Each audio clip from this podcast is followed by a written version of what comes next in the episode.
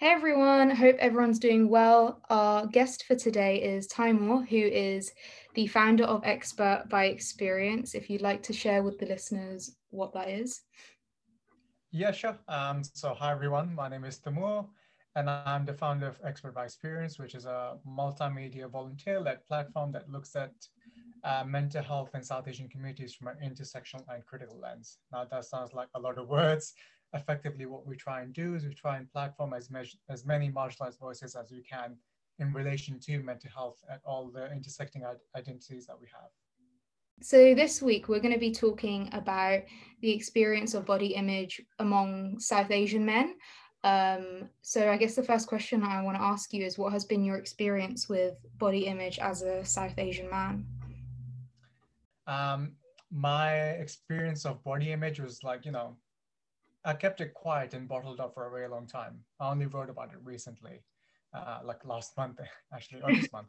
Um, and it's been a really tough uh, journey in that regard because um, one, there isn't space for us to dialogue about how we feel about our, about our bodies. Um, and then even more so how body image intersects at the identity of identifying as a South Asian male. Um, and then this is a really important part for me is the fact that um, not only do you have body image in terms of aspiring to have a particular physique, you know, like the mainstream physique, like trying to look like Chris Hemsworth, but then you also have that element of, in my view, which is really important, is body hair. Um, and this is something I wrote about really extensively in terms of it's like a double-edged sword. Not only are you expected to be like, you know, this hunky, muscular man, but then you're also meant to be like, have no hair on your body at all, which is really difficult for South Asian people in general. Um, so yeah, it can be quite challenging. How have you have you overcome those challenges, or are you still kind of? Yeah, so like in terms of how I view my physique, I am starting to accept it more. I'm starting to embrace it more. And you know, things that have helped me here is the fact that I do tons of yoga now. So rather than look at my at my body as to what it looks like, I look at my body in terms of what it's it's capable of, and what it's capable of is um, like amazing, beautiful things. Mm. So that makes me really happy that I'm able to practice that.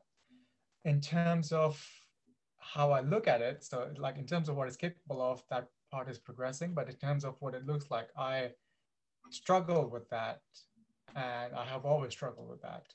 And you know, like now I am like a relatively you know, like I'm a relatively slim person, etc., but I still have a lot of body dysmorphia. Mm. And this is something my partner picked up on. She's like, why do you always buy like trousers or underwear for yourself that's like large? She's like, you're you're like a small, like your waistline is 28, but you buy 34. That kind of like trauma in terms of not actually believing what you are um, is still there um, in how I see myself. Yeah, yeah. I liked I liked particularly what you said about um about yoga. I think like I've started doing yoga quite recently as well and with yoga there's more emphasis on what you said on what your body is capable of and what I guess also internally how you feel. Um yeah, it's helped me a lot as well with body image. So I'm glad you said that. Um yeah. Yeah. yeah. Do you think there's oh go on, sorry. No, I was just going to make the fact that you know it's not it's not just like mindless movement, which is what effectively what I was doing in the gym when I was trying to aspire to look a certain way. Yeah, yeah. Going to the gym, like doing bicep curls, and you know it's not really helping me feel better mentally, where which is effectively where all the issues are coming from. So like when I started, and I've been doing tons of yoga, especially since pandemic started, but I've been practicing for like three years. It's the fact that you can use that physical practice and then combine it with how you're feeling inside and that for me is a beautiful mix mm-hmm. yeah like when you're especially with the lockdown kind of focusing on working on our mental health and also our physical health yoga kind of incorporates that and you, you said about the gym i swear sometimes i go to the gym and i just be like focused on trying to lose weight i guess rather than focusing on like trying to strengthen my body which mm. um, yeah that's not healthy um, talking a little bit more about being a South Asian man, do you think there's a big issue with, I guess, diversity and inclusivity when it comes to body image conversations? There really is. um, first of all, I feel like there isn't much dialogue when it comes to defining man or men uh, in terms of body image, but a lot of it does boil down to how white men feel about their bodies, and you know they get all this liberation. So, which is you know which is necessary. Like all men should be able to have that space to be able to discuss how they feel about their bodies. But I feel like the mainstream dialogue lacks lacks nuances that are relevant to our experiences uh, which then, you know, like going back to the fact that body hair, and then you have um, South Asian practices, which then add like another layer of complexity, or I wouldn't say complexity, but like another layer to the experience. So what, I, kind I, of, I, what kind of practices practices are these? so like you know how we experience body images South, South Asian men varies uh, in in relation to how a white man might experience um, body image. Um, so like a good example is in my family, there is the view that, um, and this is historically linked to the fact that, you know, colonization, etc.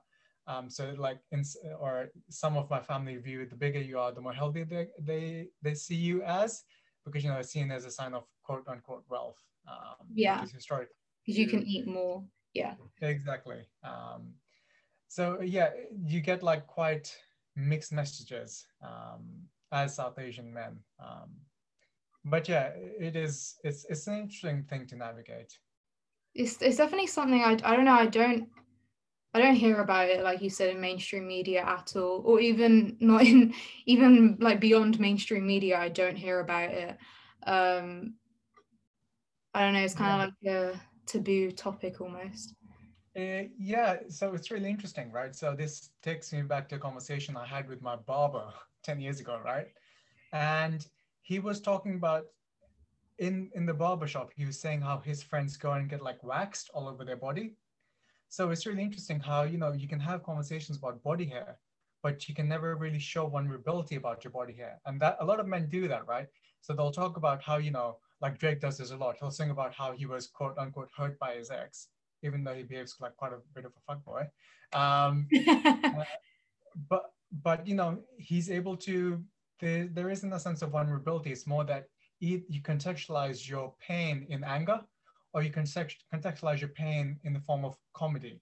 So there isn't that range to be able to discuss how you're experiencing something like body image from a place of grief because you know men can't be seen as quote unquote vulnerable or weak because you have to be strong and like you know all those negative elements of toxic masculinity come up. Yeah.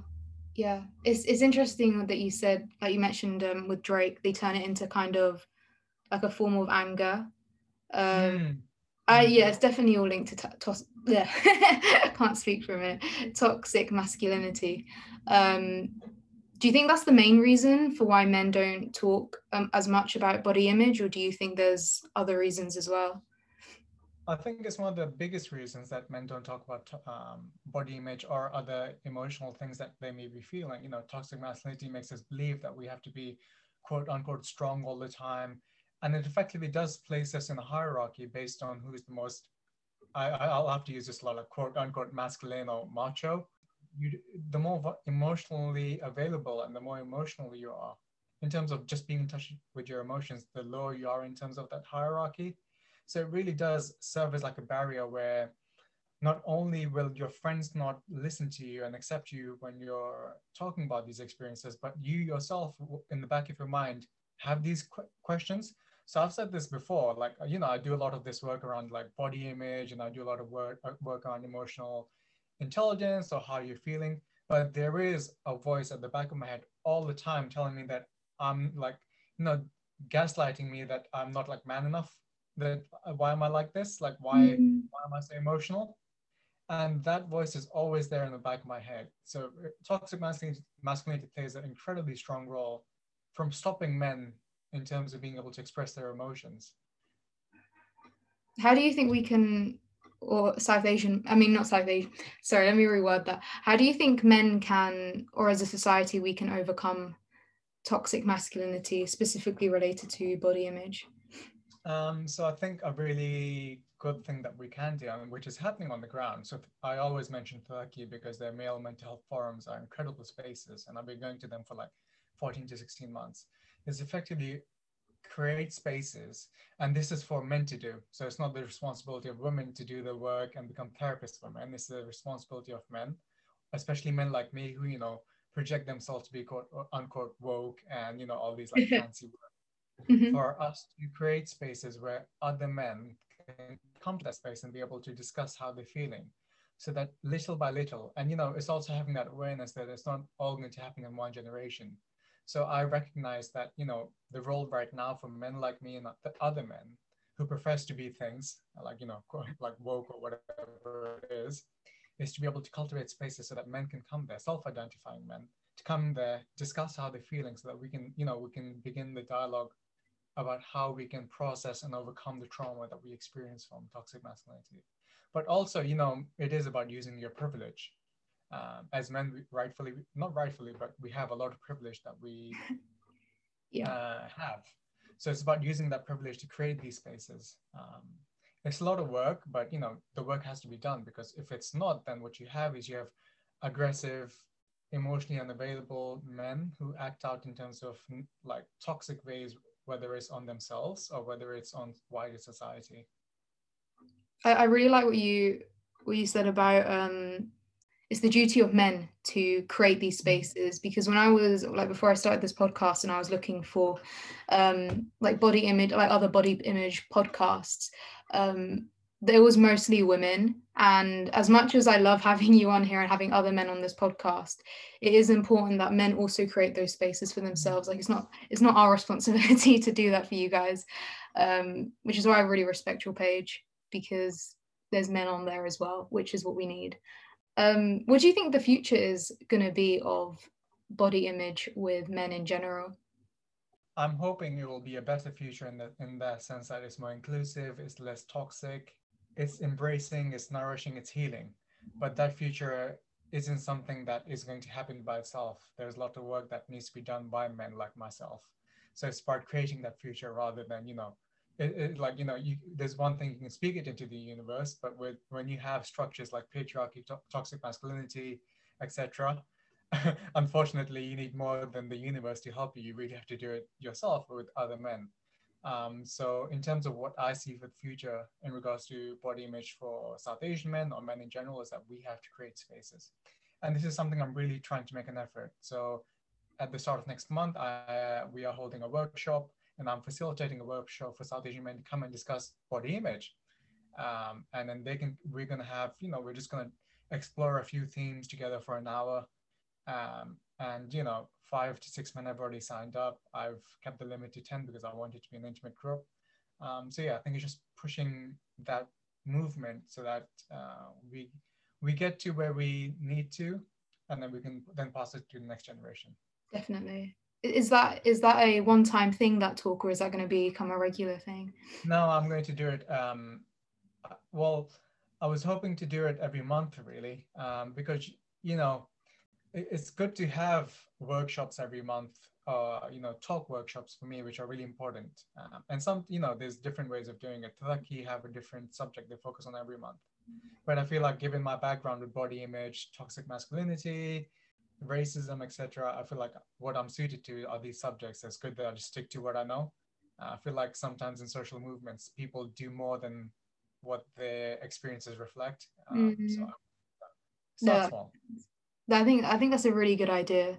Just getting people. I think genuinely, when it comes to any topics, like any when it comes to any sort of social injustice the best thing to do is to just talk about it with people like educate yourself and educate others so i think we are mm. doing really really good um going back on a little bit specifically on like south asian body image or south asian male body image mm. um you spoke about body hair a little bit can you kind of elaborate a little bit more on what issues you faced with body hair as a south asian man yeah sure um so in the article i wrote that i published last month you know, I, I talk about my experience, so I'll give like a really short overview. So at the end, end of year 10, uh, which in the UK system is like one year before you leave school, I lost like, you know, this is, I, I lost a ton of weight because I became anorexic. I was tired of people bullying me, bullying me because I was a bigger, like, you know, I was called a fat kid, etc. Um, so like over summer, I lost tons of weight and I started doing weights as well. So, you know, I was like banging, banging gym, as they say. I became a bit hen Uh, and I, you know, I came back to school at the start of year 11 feeling super confident because over the summer I was getting so many compliments and, you know, people saying, oh, you look really good. Uh, nothing, nothing like good old fattyphobia, as they say. Uh, and uh, so when I came back to school and, you know, and I was, I was, I said in the article as well. So like the, it's the PE changing rooms for boys is like the most cutthroat environment. That's where either you get made or you get destroyed because all the boys are in the changing room together. And what happens in there, like bearing in mind prior to this, prior to this like PE session, before that, I would go and get changed in the toilets because I was so insecure about my body. People would just be like, hey, you're fat. And, and like, you know, hated how on the spot boys would make you feel. Mm. So like, you know, I'm there. I was like, cool. I've been banging gym. I'm hench. Like, I- I'm ready to show off my body. So I took my shirt off. I had my vest on. People like, "Wow, you you've lost so much weight. You look how muscular you are." And there I was. I was feeling so happy. And then I got ahead of myself and I took my vest off. And then the boy was just like, he was like, "You're so hairy."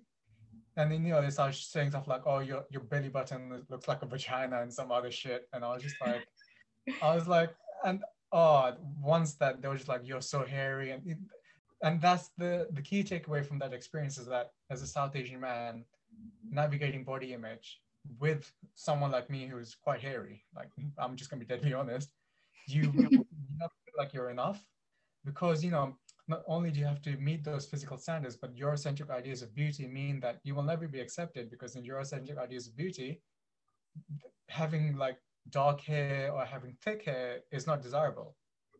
Um, so yeah, it, that started for me a journey where I became really obsessed with body hair, and I was just trying to get rid, like I, I literally became like obsessed with trying to get rid of as much body hair as I could.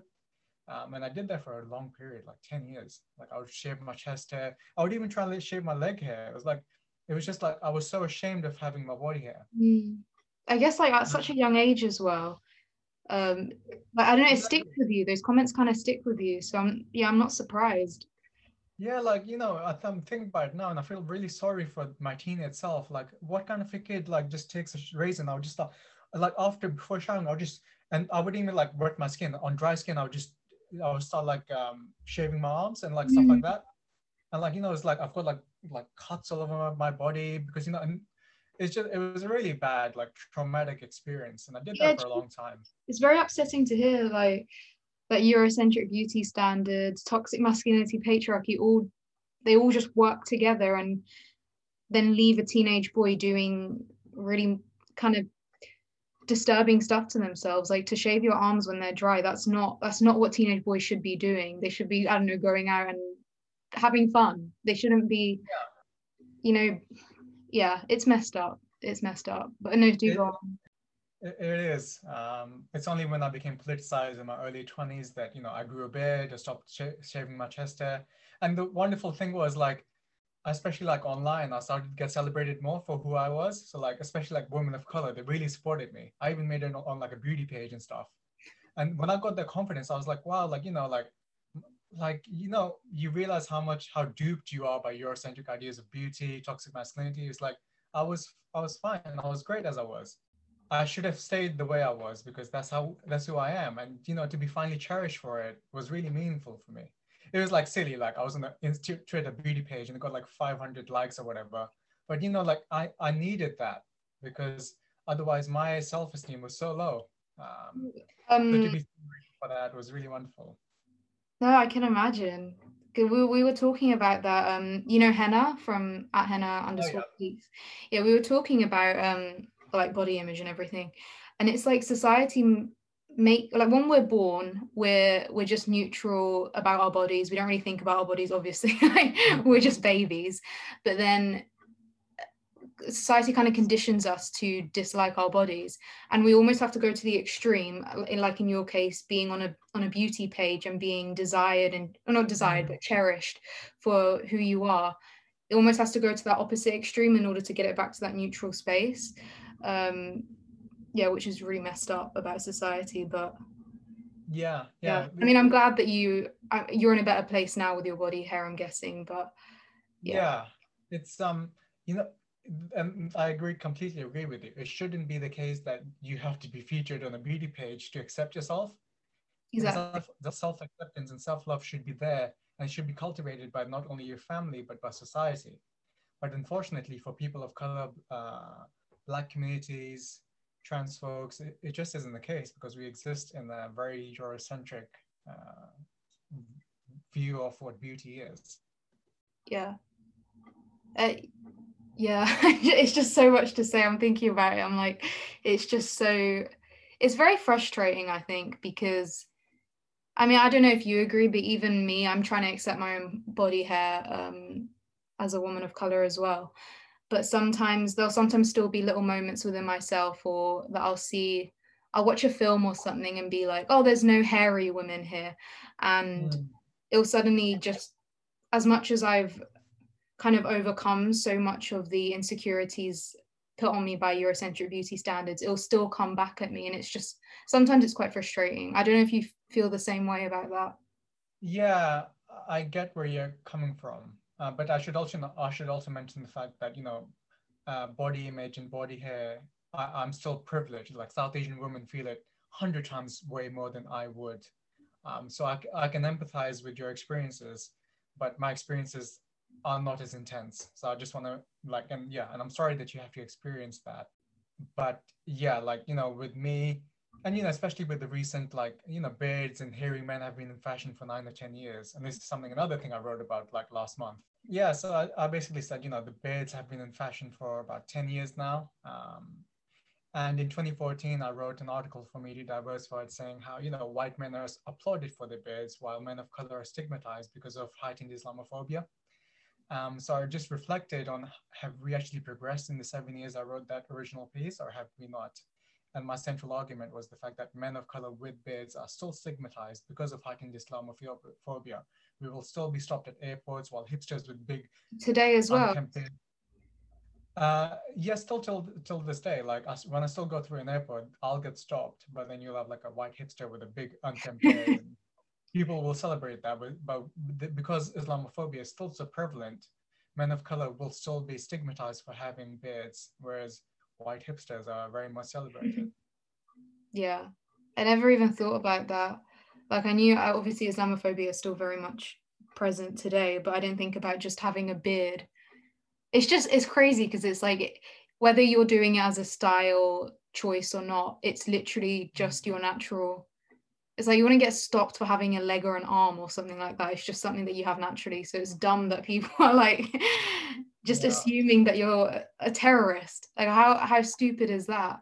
Um, and there's also what you said, the double standard. If a white man has it, it's kind of it's cool. It's it's hipster. Exactly. Yeah, it's like all those beard appreciation pages are just full of white men, and I'm like, and you know, it's like with the man bun as well. Like that's existed in our cultures and communities for centuries but when then white men started doing it, it was like, oh my god, it's so sexy. It was like, like do you i guess this is quite a big question but do you think even if it's in hundreds of years time do you ever think there will be a society where um, eurocentric beauty standards won't impact people of color anymore? Ah that's a really uh, challenging question. Um, no because you know like the legacies of slavery, legacies of colonization, those happened hundreds of years ago, yet we still experience them. Um, so unfortunately, in my view, I don't think, yes, they might they might lessen in impact, but I think they will still be there as as as we currently experience the legacy of colonialism. Yeah, yeah. Uh, I mean, I agree with that. I just wanted to throw that big question in just to uh, see see what you think. Um, yeah it's been going on for so like the sorry the colonialism happened so many years ago mm. and like yeah like you said it still still has an impact on generations today so i think in yeah. some ways we shouldn't as much as i don't want the negative impact to be there i don't think it's something we should ever forget because it is such an important part of of our history and yeah yeah yeah, yeah. It's like you know i wish my parents like you know I'm, I'm not faulting my parents but i wish i had that awareness growing up of eurocentric ideas of beauty how much would that help me how much would that have helped me growing up right well, as a teenager having experienced all that i would have been able to place the blame on these are these people's views they're, they're not a reflection of me so that would have saved me hours of flipping shaving my body, right? and mental trauma. Yeah. Uh, so it's important for us to remember and educate the next generation about the things that will impact them on their day-to-day lives. Otherwise, you you get what happened to me, where you, where you don't know why you're doing something, but you're harming yourself in the process of doing it. Yeah, definitely. I think a lot. I'm hoping that the next generation of uh, people of color will definitely not have to go through or yeah. not go through as much of what we went through. Um, yeah, definitely. Um, I think I might end it now. So unless you have any kind of last thoughts that you want to um, add, or any topics that we can continue talking about. Uh, last thing I would like to say is don't make don't allow white people to make you believe that you're ugly or hairy or undesirable. You're like beautiful as you are. Um, um, I think that's really important to finish on. No, definitely. I like that. Everyone's just beautiful as they are. They don't need to yeah. shave. You don't need to get put loads of makeup on to be beautiful. Everyone's beautiful. Um, so I want to say a big thank you for coming here and sharing your very personal experience with me and the listeners. Um, yeah, big thank you. It's been really insightful, and I hope it's been insightful for the listeners too. Yeah, thank you so much for having me on. Uh, this is the first time I've ever spoken about body image, so I'm really, really grateful to be able to do it, but then also be able to do it with someone as relaxed and empathetic as you. So thank you. Hey everyone, this is Isabella whilst editing. I recorded this episode a while back, but listening to it now, I've realized how important it is with everything going on in the past week in relation to how women are treated in society. Men need to create their own spaces and talk about issues such as toxic masculinity, which not only affect them but affect other groups in society as well. Taimour's page, Expert by Experience, um, looks at mental health in South Asian communities, but more specifically, um, he also holds workshops um, about mental health with men. And this is really, really important. So I do encourage you to support his page and please share this episode with everyone, especially men, because we need to talk about these issues such as toxic masculinity and the other topics that we spoke about here um, in order to make the society a safer place for everyone. On that note, everyone stay safe and I'm sending you lots of love. Bye.